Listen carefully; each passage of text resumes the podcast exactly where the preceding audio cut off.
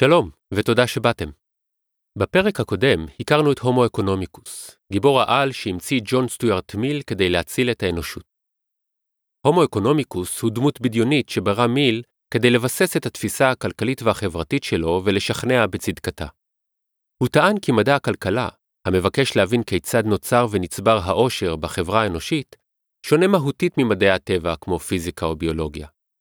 טענתו הייתה שלמרות שהיינו רוצים שמדע הכלכלה יהיה מדע מדויק, מדע הכלכלה הוא מדע חברתי, ולכן, בניגוד למדעי הטבע, לא ניתן לערוך בו ניסויים.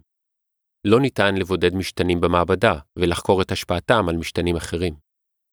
לכן הוא אמר, יש למצוא דרך אחרת לבחון את המציאות, ולהכיר בכך שלא נוכל לזהות חוקים חד-משמעיים, בדומה לחוקים של ניוטון. סיבה נוספת לכך שהכלכלה שונה ממדעי הטבע, היא שיצירה וצבירה של עושר הם לא רק עניין הנוגע למשאבי טבע, אלא הם מושפעים בעיקר מהפעולות של האדם. המניע העיקרי של הכלכלה הוא האדם ולא טיב הקרקעות או זמינותו של הזהב. האדם הוא זה שמחליט מה לעשות עם המשאבים הללו, ולא פחות חשוב מכך, האדם הוא זה שמחליט על מנגנון החלוקה שלהם בחברה. לכן טען מיל, הכלכלה היא מדע שצריך לבחון את האדם. אבל מאחר והאדם הוא יצור מורכב, יצור שמונע משיקולים שונים, מיל מציע להסתכל עליו לצורך הפשטות באופן חד-ממדי. לצורכי המחקר הכלכלי, טוען מיל, האדם מונע ממניע אחד בלבד, והוא הרצון להיות בעל עושר, בעין. וכמו בחוקי התנועה של ניוטון, וכאן הוא מוצא דמיון בין חוקי הכלכלה וחוקי המכניקה, לצד הכוח המניע אותו לצבור עושר רב יותר, פועל כוח מנוגד, הרצון להימנע מעבודה. כך יוצר מיל את דמותו של הומו אקונומיקוס, האדם הכלכלי. היצור המונע על ידי שני כוחות, הרצון להיות עשיר מצד אחד, והרצון להימנע מעבודה מהצד השני. בעצם יצירתו את הומו אקונומיקוס, מיל משנה את האופן בו מתבוננים על תהליך ההתעשרות של מדינות. ממבט על הטבע ועל האפשרויות שהוא מזמן למי שמחזיק בקרקעות ומה שנמצא מעליהן או עמוק בתוכן, אל מבט המכוון לאדם, ואל האופן בו הוא משתמש באוצרות הטבע הללו. אלא שכפי שמיל טען בעצמו, האדם הוא יצור מורכב, ומיל, במודע, בוחר להתבונן רק בפן אחד שלו. בפרק הקודם דיברנו על הסיבות לכך. סיבה אחת הייתה שהומו אקונומיקוס שיצר מיל היה, במידה רבה, דומה לאנשי החברה הגבוהה עמה נמנה מיל. מי ששואף לאושר רב יותר, ואשר יכול להשקיע את ההון שלו ביצירת האושר הזה, הוא בדרך כלל אדם בעל הון ראשוני. כזה היה המעמד הבינוני העולה איתו נמנה מיל. סיבה נוספת שחשוב לציין הייתה אידיאולוגית. אם עושר נצבר על ידי השקעה בהון יצרני, יש לאפשר לבעלי ההון להשקיע את הונם באופן חופשי, וכך, הומו אקונומיקוס מהווה נימוק לדרישה לפתוח את השווקים לתחרות חופשית ולהסיר מיסים והיטלים. ניהול הכלכלה באמצעות שוק חופשי, כך האמין מיל, יגדיל את העושר במדינה באמצעות פיתוח התעשייה והמסחר, ויאפשר לעושר לחלחל אל המעמדות הנמוכים יותר. בצורה כזו, הוא יתרום לשיפור מצבם של כולם, ויביא לחברה הוגנת, צודקת ושוויונית. בפרק הנוכחי נשמע כיצד הומו אקונומיקוס נאלץ לשנות את יופיו לאור השינויים שהתרחשו בחברה הבריטית. שינויים אותם ג'ון סטיוארט מיל לא ידע לצפות.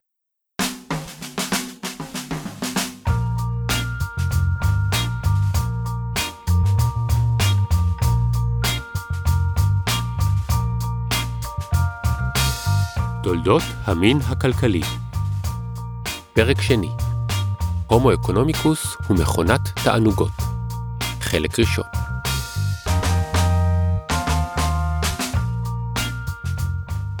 חמש עשרה שנים לאחר שנברא, מהלך הומו אקונומיקוס בתערוכה הגדולה בלונדון.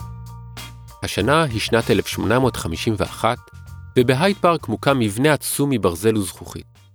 ארמון הבדולח, כפי שכונה, התנסה לגובה של 33 מטרים, ואורכו עלה על 560 מטרים. בתוך המבנה המרשים הזה, שהיה בעצמו פלא טכנולוגי וסמל לעוצמה ההנדסית שהיא בריטניה, 14 אלף דוכנים הציגו את מיטב השכלולים הטכנולוגיים ויצירות האומנות מרחבי העולם. מכונות תעשייתיות לצד מוצרים טכנולוגיים לבית, חפצי נוי ואומנות, מחצבים, אבנים ומינרלים שלא נראו כמותם, ספרי עיון, רומנים, במרכז ארמון הבדולח עמדה מזרקה מרשימה, עשויה גם היא בדולח, ומסביבה נצצו האורות בנברשות המרשימות והדגישו את היוקרה וההדר של המקום. היו שתיארו את הארמון כארמון של פיוט. התערוכה היוותה במה בינלאומית לכוחו היצירתי של האדם, ועל אף שהיו בה מוצגים ממדינות רבות, היה זה בעיקרו מיצג ראווה של היכולת הבריטית. בריטניה של מחצית המאה ה-19 היא המעצמה העשירה והמתקדמת ביותר בעולם, והיא רוצה שלאף אחד לא יהיה ספק בכך. אנחנו יכולים לדמיין את הומו אקונומיקוס מהלך ברחבי ארמון הבדולח ומחייך לעצמו. הוא עובר על פני המכונה לקיפול מעטפות, שנועדה לשפר את שירותי הדואר המעולים, ולצד מכונה אימתנית אחרת, ליצירה ולסיטוט אבני בניין. הוא מתבונן בהנאה במוצרי הצריכה החדשים, ומתלבט האם לרכוש לעצמו מכונת כביסה ביתית או מכונה לגיהוץ. הוא מתעלם מהדוכן המציג טלסקופ לצפייה בשמש, או משקפיים לצפייה באופרה, שהרי הוא מתעניין באושר, ואומנות, כפי שראינו, אינה תורמת לצבירה של אושר. כמו רבים אחרים, הומו אקונומיקוס מסתובב בין הדוכנים ומתפעל מהשפע החומרי ומהאפשרויות החדשות שהוא מביא עמו. ויש לו סיבה טובה להיות מרוצה, כי כל הפלא הזה הוא בזכותו. ארמון הבדולח על מוצגיו הרבים משדר את העוצמה הכלכלית, התעשייתית וההנדסית שהיא בריטניה. הוא מבטא תקופה חדשה של צרכנות ושל הזדמנויות חומריות חדשות. והוא, אחרי הכל, הוא הבסיס הרעיוני לכל זה. הומו אקונומיקוס מהלך מבוסם מההצלחה ברחבי ארמון הבדולח, ושומע את קולות ההתפעמות מכל עבר. הכלכלן הבריטי הידוע נסאו סיניור מתרברב באוזניו של עמיתו הצרפתי ואומר זהו ניצחונה של התיאוריה. הכלכלה מנוהלת על ידי פילוסופים וכלכלנים. ופילוסוף אחר, וולטר בג'ט, מהלל חייהם של כמעט כל תושבי אנגליה, אולי אפילו של כולם, שונים וטובים יותר משהיו בזכות הכלכלה הפוליטית. וג'ון סטיוארט מיל, שמהלך לצידו של הומו אקונומיקוס, כותב לעצמו את השורה הבאה שתתפרסם בכל המהדורות הבאות של ספרו על הכלכלה. לשמחתי, לא נותר עוד הרבה לגלות בכל הנוגע לחוקי התיאוריה של הערך. ואכן התחושה הייתה שבריטניה, בעזרתה של התיאוריה הכלכלית, סוף סוף עשתה את זה. מיל ביקש לברוא חברה טובה יותר לכולם, ונראה שהוא בדרך הנכונה. חוקי הדגן, אולי הסמל המובהק ביותר של הסדר הישן, בוטלו. היטלים ומכסים על מסחר, מקומי ובינלאומי, בוטלו. האיסור על הקמת תאגידים לפיתוח ערוצי מסחר חדשים עם קולוניות מעבר לים, גם הוא בוטל. כל אלה הביאו לאושר של מוצרי צריכה חדשים ולירידת מחירים, דבר שהגדיל את הנגישות של מוצרים האלה גם לבעלי ההכנסות הנמוכות. שיעור החקלאות בכלכלה ירד, ויחד איתו גם שיעור המועסקים בחקלאות. ובמקומה של החקלאות צמחו ענפי תעשייה מודרניים שהעלו את הביקוש לידיים עובדות בערים והביאו, לפחות באופן זמני, לעלייה בשכרם של הפועלים. הפריחה ההנדסית הביאה להמצאות חדשות, כמו מכונת הכביסה הביתית שהוצגה בתערוכה הגדולה, ששיפרו את חיי היום-יום של רבים מהתושבים. התמונה שהצטיירה לכל מי שביקש לראות את היופי הזה הייתה נהדרת, ונראה היה שבאמת כולם נהנים ושותפים להתעשרות החברתית. אבל מי שהסתכל סביבו היטב, הבין שהמצב מעט מורכב יותר. אם נעזוב לרגע את ארמון הבדולח, שהיה מלא, לפי הדיווח של הטיימס, בעיקר במבקרים בני המעמדות הגבוהים, נצא מהייד פארק ונלך בסמטאותיה הצרות של שכונות מזרח לונדון, נגלה אותם, את בני מעמד הפועלים, החיים בעוני בשולי העיר, בצפיפות ובתנאים תברואתיים נחותים. המעבר מכלכלה חקלאית כפרית לכלכלה תעשייתית המרוכזת בערים, הביא להגירה של פועלים רבים מהכפר אל העיר, בחיפוש אחר עבודה. מלבד לונדון, תיאורים של פועלים החיים בדוחק ובלכלוך, ניתן למצוא בכל הערים הגדולות של אנגליה. פרידריק אנגלס, לא מרקס השני, מתאר את חייהם של הפועלים במנצ'סטר כך: מועטים ביניהם האנשים החסונים, הבריאים והבנויים יפה, בייחוד בקרב פועלי התעשייה. העובדים ברובם בחדרים סגורים, ורק על אלה מדובר כאן. כמעט כולם חיוורים, כחושים, חלושים, בעלי שלד מחודד אבל לא חזק. ופרט לאותם עשירים הממותחים במיוחד בעבודתם, תשושים מהם מקדחת. כמעט כולם סובלים מעיכול גרוע, ומשום כך נוטים הם, מעט או הרבה, למראה שחורה ולמצב רוח קודר וזועף. גופם שנחלש, אין בו משום כוח ההתנגדות למחלה, ועל כן הוא נפגע פעם בפעם. מזדקנים הם במוקדם ומתים בגיל צעיר. ולצד ההידרדרות במצב הבריאותי והנפשי של הפועלים, מצבם הקשה דוחק אותם גם להידרדרות מוסרית. המחסור מעמיד את הפועל אך בפני הברירה האחת לקבוע לאט ברעב, להתאבד מהר או ליטול לעצמו כל הדרוש לו בכל אשר ימצאנו, לאמור, לגנוב.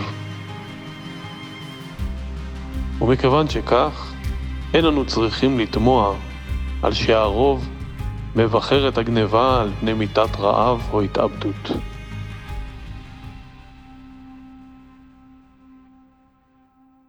אדם אחר שמהלך ברחובות ספיטולפילדס, הרובע העני ביותר במזרח לונדון, הוא ויליאם סטנלי ג'בונס. ויליאם הוא סטודנט צעיר לכימיה ומתמטיקה, הלומד באוניברסיטת קולג' בלונדון, אוניברסיטה שהוקמה על ידי ג'רמי בנת'ם, עליו שמענו בפרק הקודם. ויליאם מתעניין אמנם במדעים, אבל הוא מרותק מהפעילות של מה שהוא מכנה המנגנון התעשייתי של החברה, והוא מבקש להכיר מקרוב את תנאי המחיה ואת תנאי העבודה של העניים. שנים אחר כך, יקרא ג'וונס לממשלת בריטניה להשקיע בהשכלת הפועלים. הוא יטען לחשיבות הרבה של בתי הספר לחינוך ילדים, יקדם הקמת ספריות ציבוריות פתוחות לכל, וידגיש את החשיבות שבהנגשתן של גלריות אומנות ואולמי קונצרטים לכלל האוכלוסייה. אבל לעת עתה, נשאיר אותו לטייל בסמטאות האפלות והמצחינות. עוד נשוב לפגוש אותו בהמשך הפרק.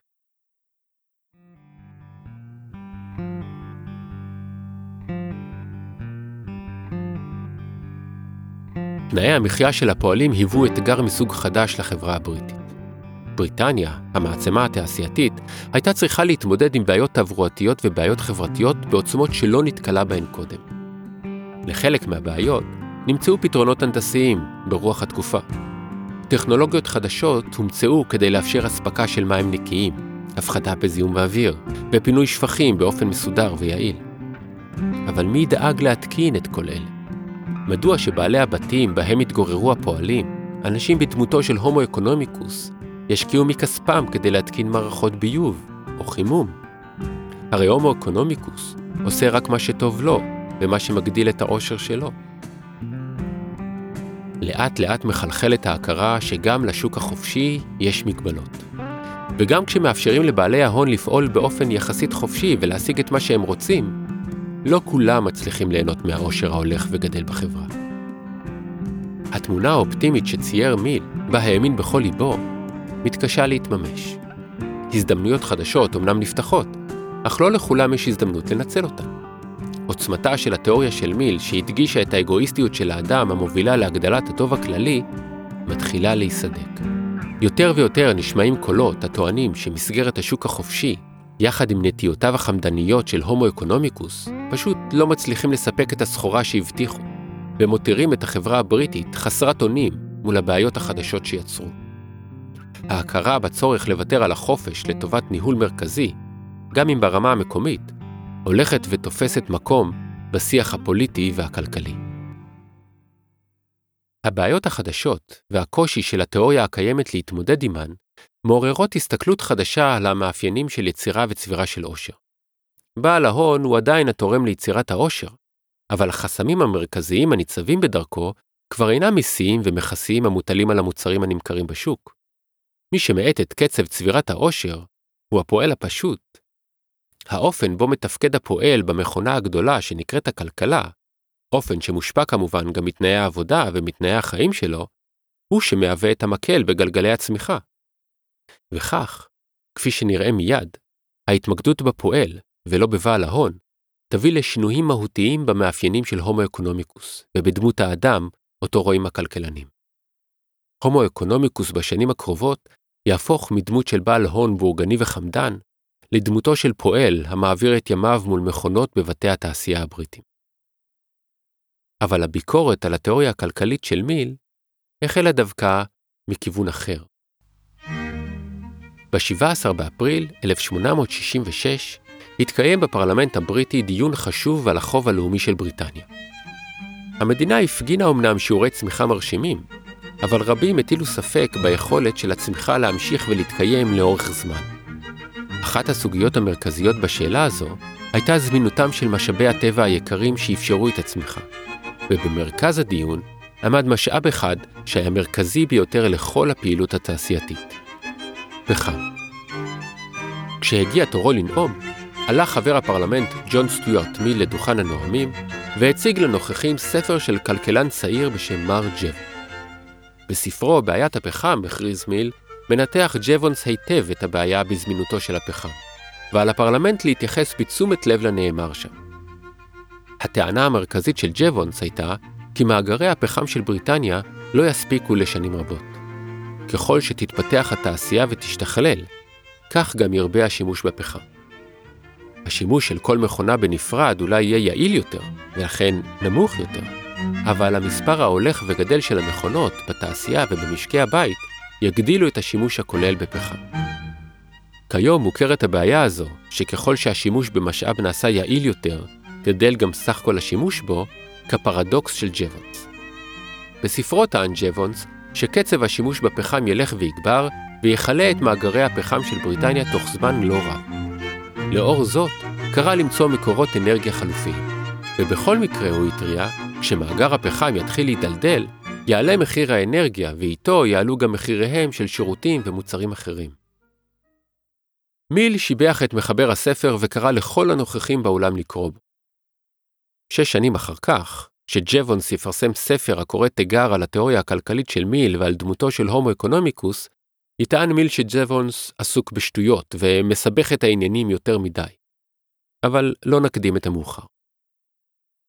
הניתוח שהציע ג'וונס לבעיית הפחם, על אף שזכה לתשבוכות מג'ון סטיוארט מיל, מהווה סטייה מהגישה לצמיחה שבאה לידי ביטוי בתיאוריה הכלכלית של מיל. על פי הגישה של מיל, האדם הוא המנוע העיקרי לצמיחה, והכלכלה, בהנהגתו של האדם, מייצרת ומצמחת את עצמה. אצל מיל אין מקום להשפעות וזעזועים חיצוניים כאלה שמשנים את התנאים בהם פועל האדם, באופן חריג או לא צפוי. אבל המציאות שהכיר ג'וונס הייתה שונה.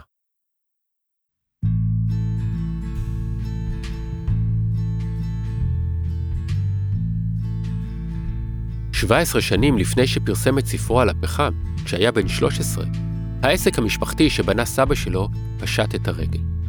סבו חי את האידיאל של הומו אקונומיקוס.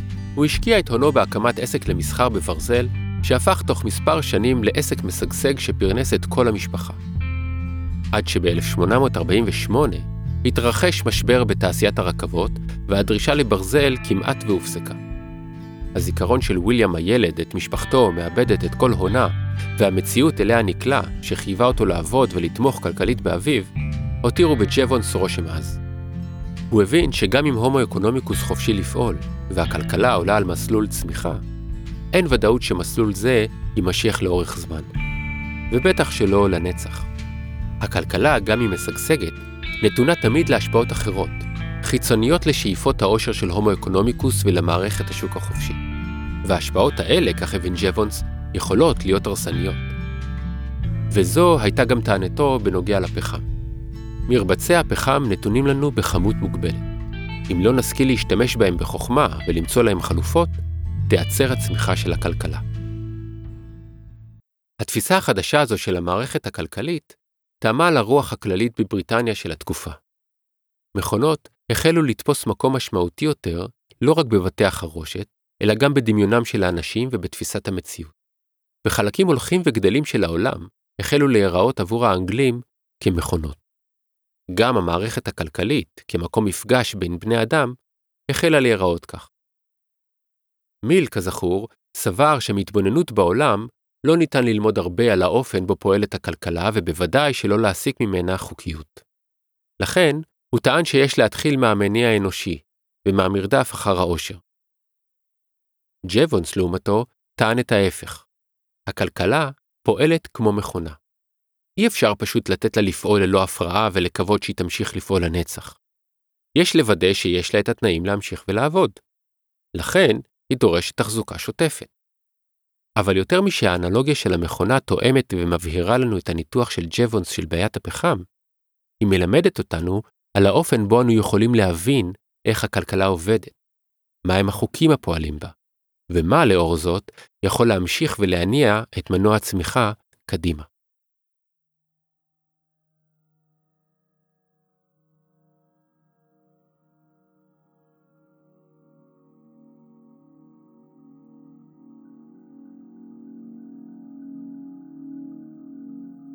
אם הכלכלה היא כמו מכונה, הרי שהיא פועלת על פי מנגנון. וגם אם, כמו במכונה, לא ניתן לראות את המנגנון מבחוץ, אפשר לדמיין אותו אם אנחנו מכירים את החוקים הבסיסיים על פיהם היא פועלת. והחוקים האלה, כמו בכל מכונה, הם חוקי המכניקה. כך, על פי ג'וונס, כלכלה, כמו מכונה, פועלת על פי חוקי המכניקה, חוקי הכוח של ניוטון. והרכיבים שלה, לעומת הברגים והמנופים של המכונה, הם בני אדם. הכלכלה, במילים אחרות, היא מכניקה של יחסים בין בני אדם. ואם נתבונן בה ונלמד את הפעולות שלה, נוכל להסיק את החוקים הייחודיים לה ואת האופן בו החלקים שלה פועלים יחד כמנגנון המוביל ליצירת עושר. זו הייתה נקודת המחלוקת השנייה של ג'וון סימיל. הראשונה, כפי שראינו, הייתה הטענה שכלכלה אינה יכולה תמיד לדאוג לעצמה, וריבוי העושר נתון לתנאים ולזעזועים חיצוניים לה. אבל הטענה שהמערכת הכלכלית פועלת כמו מכונה, ושעל מנת להבין כיצד היא פועלת יש קודם כל להבין את המנגנון המכני ואת החוקים הפועלים בו, זו טענה מהותית הרבה יותר. משום שהיא נוגעת בשאלה עמוקה יותר, והיא איזה מין מדע זה מדע הכלכלה. ג'וונס טוען שמיל טועה, ובגדול. כלכלה אינה מדע דדוקטיבי, כמו שטען מיל, ונקודת המוצא לחקירה אינה יכולה להיות השערה על טיבו של האדם ועל המניע העיקרי לפעולותיו בעולם. לטענתו של ג'וונס, הכלכלה היא מכניקה של אינטראקציות, שבה חוקי המסחר דומים לחוקי המנוף, ומשא ומתן על מחירים מגיע לשיווי משקל בין מחיר מבוקש למחיר מוצע. לכן מדע הכלכלה זהה למדעי הטבע. כזכור לנו מהפרק הקודם, שאלת האופי המדעי של הכלכלה הייתה במרכז קרב הענקים בין ג'ון סטיוארט מיל וויליאם יול. הראשון טען שהכלכלה היא מדע דדוקטיבי, המתחיל מהשערה שאינה מבוססת על נתונים. השני טען שהכלכלה היא מדע אינדוקטיבי, המזהה חוקיות בעולם התופעות הממשי. ג'וונס, הסטודנט לכימיה ומתמטיקה, שבינתיים כבר הפך לפרופסור לכלכלה פוליטית ולוגיקה, מצטרף למחנה של יואל. כלכלה היא מדע ככל המדעים, ויש להשתמש בה באותם כלי חקירה של מדעי הטבע, איסוף נתונים ואינדוקציות. אין להגביל את יישומה של השיטה המדעית לעצמים חסרי חיים בלבד. במוקדם או במאוחר עלינו לפתח מדע מדויק של תופעות נפשיות וחברתיות, שהן, אם בכלל ניתן להשוות, מעניינות אותנו יותר מאשר תופעות חומריות גרידא. כזכור, מיל לא טען שעולם התופעות אינו יכול לתרום להבנת תופעות כלכליות. אבל עבור מיל המבט האמפירי נועד לבחון האם החוקים שהסיק מתוך ההנחות שלו אכן עובדים, ולא כדי להסיק את החוקים הללו. ג'וונס סבר שמיל טועה. המסקנה המתבהרת לי היא כי התקווה היחידה להבין את המערכת הכלכלית היא להשליך, אחת ולתמיד, את ההנחות המטורפות והמופרכות של האסכולה הריקרדיאנית. הכלכלנים שלנו חיו בגן עדן של שוטים. איסוף נתונים הוא הכרחי כדי להבין איך הכלכלה עובדת. יש לאסוף נתונים על מחיריהם של מוצרים, על שעות העבודה של הפועלים, על כמות הפחם שאנו מניחים שניתן לכרות. נתונים אמפיריים הם לב-ליבה של הכלכלה הפוליטית, ולא הנחות דמיוניות על טבע האדם. אבל המסקנה שג'וונס מסיק מהטענה שלו לשימוש בנתונים היא מרחיקת לכת עוד יותר, והיא שמהווה את המהפכה האמיתית שהוא מציע. כדי לנתח ולהבין את הנתונים הרבים שאנחנו אוספים, עלינו להשתמש בכלי החשוב מכולם, מתמטיקה. מיל ידע מתמטיקה היטב, ואת ההשראה שלו ליצירתו של הומו אקונומיקוס הוא שאב מתפקיד המפתח של האקסיומות בגיאומטריה. אבל מיל מעולם לא חשב שיש להשתמש במתמטיקה ככלי להנמקה. כדי לשכנע בצדקת הדברים שלך, השתמשת במילים, בטיעונים לוגיים. הרעיון שבכלכלה, מדע שהאדם ניצב במרכזו, ניתן להוכיח טענה או עיקרון באמצעות מספרים, היה לו זר, שגוי, אפילו חמור. מתמטיקה לא יכולה להוות כלי לחקירה כדי להגיע לתובנות על העולם הכלכלי, משום שיש פער עצום בין מדעי החומר ומדעי האדם. עבור ג'וונס, לעומת זאת, השימוש במתמטיקה, ובמיוחד בחשבון דיפרנציאלי שהיה מקובל לשימוש גם במכניקה, היה טבעי ואף הגיוני. מובן מאליו שהמדע שלנו חייב להיות מתמטי, ולא מפני שהוא עוסק בכמויות. בכל תחום בו המושאים אותם אנו בוחנים יכולים להיות גדולים או פחותים, שם חייבים החוקים והיחסים להיות בעלי אופי מתמטי. באמצעות משוואות ניתן להראות עקרונות על פיהם פועל השוק. ניתן לזהות חוקיות. אם חשבון דיפרנציאלי טוב לחוקי הכוח של ניוטון, הרי שהוא טוב גם לחוקי המכניקה האנושית. המתמטיקה עוזרת לנו לייצר את החוקיות, ובאמצעותה אפשר להפוך את הכלכלה הפוליטית למדע המבוסס על חוקים ברורים. ג'בונס, אם כן, מבקר בחריפות את המתודולוגיה של מיל.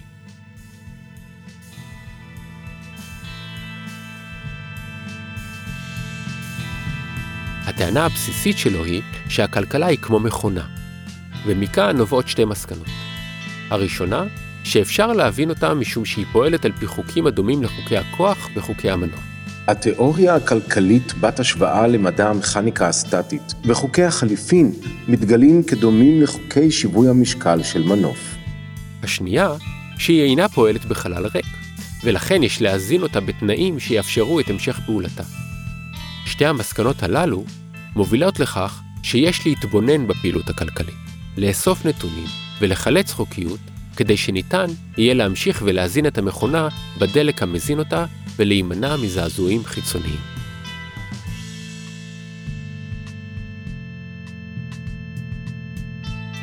אבל ג'וונס מסכים עם מיל בדבר מהותי אחד, והוא שהכלכלה, בסופו של דבר, עוסקת באדם. החלקים המרכיבים את המכונה הגדולה הזו שנקראת כלכלה, הם בסופו של דבר אנשים, והאדם הוא זה שאחראי על יצירת העושר. כדי לחקור את המכניקה של יחסים אנושיים, יש להבין קודם כל את הפעילות של האדם היחיד. ג'וונס, כמו מיל, מאמין במתודולוגיה של היחיד. החברה היא אוסף של יחידים, ולכן נקודת המוצא למחקר הכלכלי היא האדם. או במילים אחרות, הומו אקונומיקוס. כזכור, האדם שמיל רואה לנגד עיניו, הומו אקונומיקוס, הוא אדם שמונע על ידי מניע אחד בלבד, הרצון להיות יותר עשיר. מיל אמנם מודע לכך שהאדם הוא יצור מורכב המונע ממניעים מגוונים, אבל לצורכי המדע שהוא מבקש לבסס דורשים הפשטה וצמצום. ולכן הוא מניח שהסיבה העיקרית המביאה את בני האדם להשקיע, לעבוד, לקנות, או כל פעולה אחרת, היא הרצון שלהם להיות בעלי אמצעים רבים יותר. כשברא את הומו אקונומיקוס, העניק לו מיל שתי תכונות עיקריות, הרדיפה אחר עושר רב והימנעות מעבודה. אבל מעבר לשיקולים המדעיים שהנחו את מיל, מנחה אותו גם החוש ההומני שלו.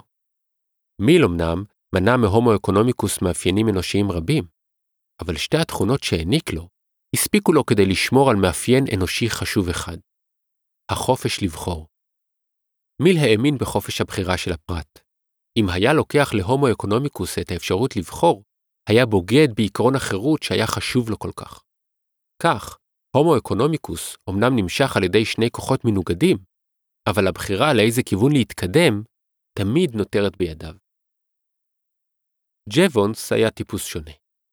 הוא היה בעל נטייה חזקה יותר למדעי הטבע, והושפע מהרוחות החדשות שהחלו לנשוב בעולם הרעיונות בבריטניה. רעיון חדשני שסקרן אותו במיוחד היה הקשר בין גוף האדם ומכונה.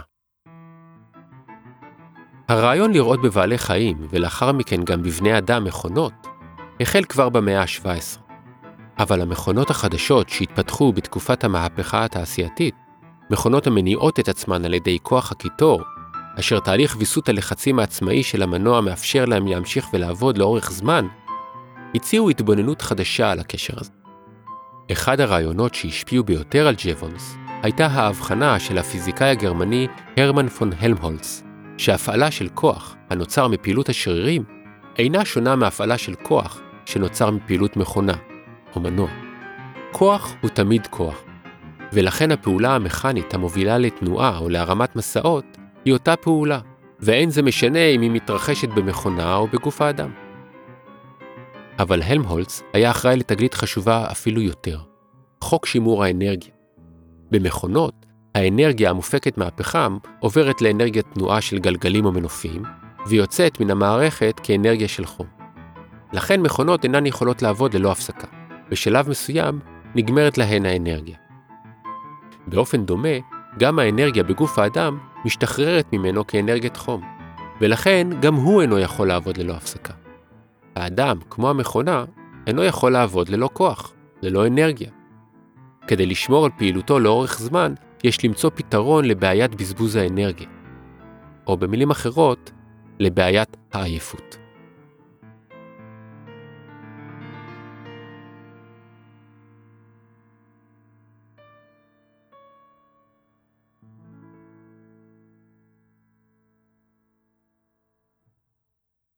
ג'בונס הוקסם מן הרעיונות החדשים הללו, ועקב אחריהם בהתלהבות.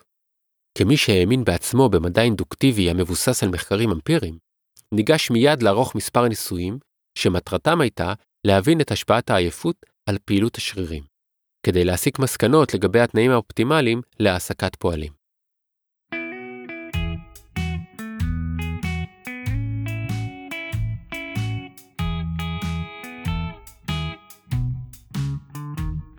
בניסוי הראשון זורק ג'בונס משקולות למרחק. לאחר כמה הטלות הוא מגיע למסקנה שככל שמספר ההטלות גדל, כך המרחק אליו מוטלת המשקולת הולך וקטן. בניסוי שני, מרים ג'בונס משקולות באמצעות חבל וגלגלת.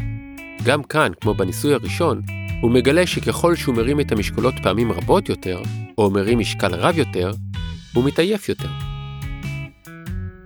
בניסוי שלישי עומד ג'בונס במרכז חדרו שבלונדון, ידו פשוטה קדימה והוא אוחז במשקולת. הוא מתאמץ להחזיק את היד ישרה. הוא מתגלה שהזמן שהוא מצליח לעמוד במשימה הולך ומתקצר ככל שהמשקל שהוא מחזיק כבד יותר. ג'בונס המדען עורך רישום מדויק של המשקלים, הזמנים והמרחקים.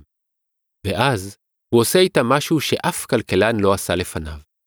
הוא מעביר אותם למערכת צירים, משרטט באמצעותם גרף, מנתח אותם ומנסה לחלץ מהם משוואות שיתארו את הקשר בין המשתנים השונים. לצערו, הוא לא כל כך טוב במתמטיקה והוא מסתבך קצת עם המשוואות, אבל בשלושת המחקרים הללו, שאת הממצאים שלהם הוא מפרסם ב-1870 בכתב העת Nature, הוא מגיע למסקנה אחת וחד משמעית. הכוח בשרירים הולך ופוחת ככל שפעולת השרירים מתארכת או ככל שהמשקל גדל. נכון, זו לא מסקנה פורצת דרך. למעשה, ג'בונס משחזר ממצאים של מחקרים קודמים, ולמסקנה שהוא מגיע אליה כבר הגיעו אחרים. אבל בניגוד לחוקרים אחרים, שחקרו את הנושאים הללו בהקשר רפואי או פיזיקלי, ג'בונס הוא הראשון לערוך את הניסויים הללו מתוך הניסיון להבין את ההשלכות של אלה על הכלכלה, על הארגון החברתי המוביל ליצירת עושר. הניסויים של ג'בונס מבטאים שני שינויים חשובים באופן שבו ג'בונס מציע לחשוב על מדע הכלכלה. הראשון הוא דוגמה לשימוש שהוא עושה במתמטיקה כדי להגיע למסקנות, ולא פחות מכך, כדי לנמק אותן. ג'בונס מביא את ההשכלה המדעית שלו אל השיח הכלכלי ומשתמש בכלי העיקרי של המחקר המדעי, חשבון דיפרנציאלי, כדי לנתח את הממצאים האמפיריים שהוא אוסף ולנסות לזהות בהם חוקיות ולהסיק מסקנות. השינוי השני חשוב לנו יותר משום שהוא עומד לשנות את תכונותיו של הומו אקונומיקוס. המחקרים של ג'בונס מצטרפים לממצאים אחרים, ההולכים ומתרבים, המצביעים על כך שהומו אקונומיקוס יכול להתעייף. עד עתה הפועלים שנמנעו מעבודה נתפסו כעצלנים. גם עבור מיל, ששמר בקנאות על רצונו החופשי של הומו אקונומיקוס, ההימנעות מעבודה היא בחירה באפשרות שאינה מובילה לאושר ולכן בחירה שגויה. אדם שבוחר בה אינו יודע מה טוב עבורו ועבור החברה, ולכן ראוי לגנאי. לנקודת המבט הזו היו השלכות מהותיות על הנכונות של בעלי האמצעים לעזור לעניים. למה לתרום כסף למי שמתעצל לעזור לעצמו, וכך פוגע בחברה כולה? השיח החדש, הקושר בין מכונה וגוף האדם באמצעות חוקי שימור האנרגיה, מפריד בין עבודה ושיפוטים מוסריים על הבחירה בעבודה. הפועלים הופכים מעניים עצלנים לעובדים עייפים, והפעולה של הכלכלן הופכת להיות כזו שמנסה להבין כיצד אפשר להשתמש בכוח של הפועלים בצורה טובה יותר. יש למצוא את האיזון הטוב ביותר בין עבודה, יצרנות ומנוחה. לאורך כל המאה ה-19 חזרו ונשנו בפרלמנט דיונים על שעות העבודה של הפועלים. הממצאים של ג'וונס ושל אחרים הדגישו מדוע חשוב לקצר את שעות העבודה במפעלים ולאפשר לפועלים המותשים לנוח. גם ג'וונס הבין שהפועלים סובלים מעייפות כרונית, ושבכל מקרה שעות העבודה האחרונות בכל יום יעילות הרבה פחות מהשעות הראשונות של היום. תוצאות המחקרים הצביעו על כיוון נכון אחד של פעולה, קיצור שעות העבודה והגדלת שעות המנוחה. זו הדרך הטובה ביותר לשמור על תפוקה יעילה ומתמשכת. אבל ג'וונס התנגד לקיצור יום העבודה של הפועלים. הוא טען שהנזק שיגרם לחברה במקרה כזה יהיה גבוה מהתועלת של מנוחת הפועלים. הסיבה לכך נעוצה בתפיסתו של ג'וונס את בני האדם כמכונות. בני האדם פועלים אמנם כמו מכונות, והפעלת הכוח המתמשכת מעפת את הגוף, אך בני האדם הם לא רק מכונה יצרנית, הם גם מכונה חישובית. אבל על המאפיין הזה של האדם, נספר בחלק הבא. תודה לגדעון הבולניק, עדי ברק ולאלעד בצלאלי. תודה מיוחדת לדוקטור מיקי פלד. תודה לפודינגטונגבר על המוזיקה. הקטעים מספרו של פרידריך אנגלס לקוחים מתוך פרידריך אנגלס, מצבו של המעמד העובד באנגליה, מתוך הסתכלות עצמית ולפי מקורות מוסמכים. מגרמנית, פסח בן אברהם ליפובסקי. הוצאת הקיבוץ המאוחד, תשי"ט. ותודה רבה לכם ולכן שהאזנתן והאזנתם. אתם מוזמנות ומוזמנים לעקוב אחר דף הפייסבוק של התוכנית, לשאול, להעיר, לבקש, ולמצוא כישורים והפתעות מעניינות נוספות שלא היה להם מקום כאן. להשתמע.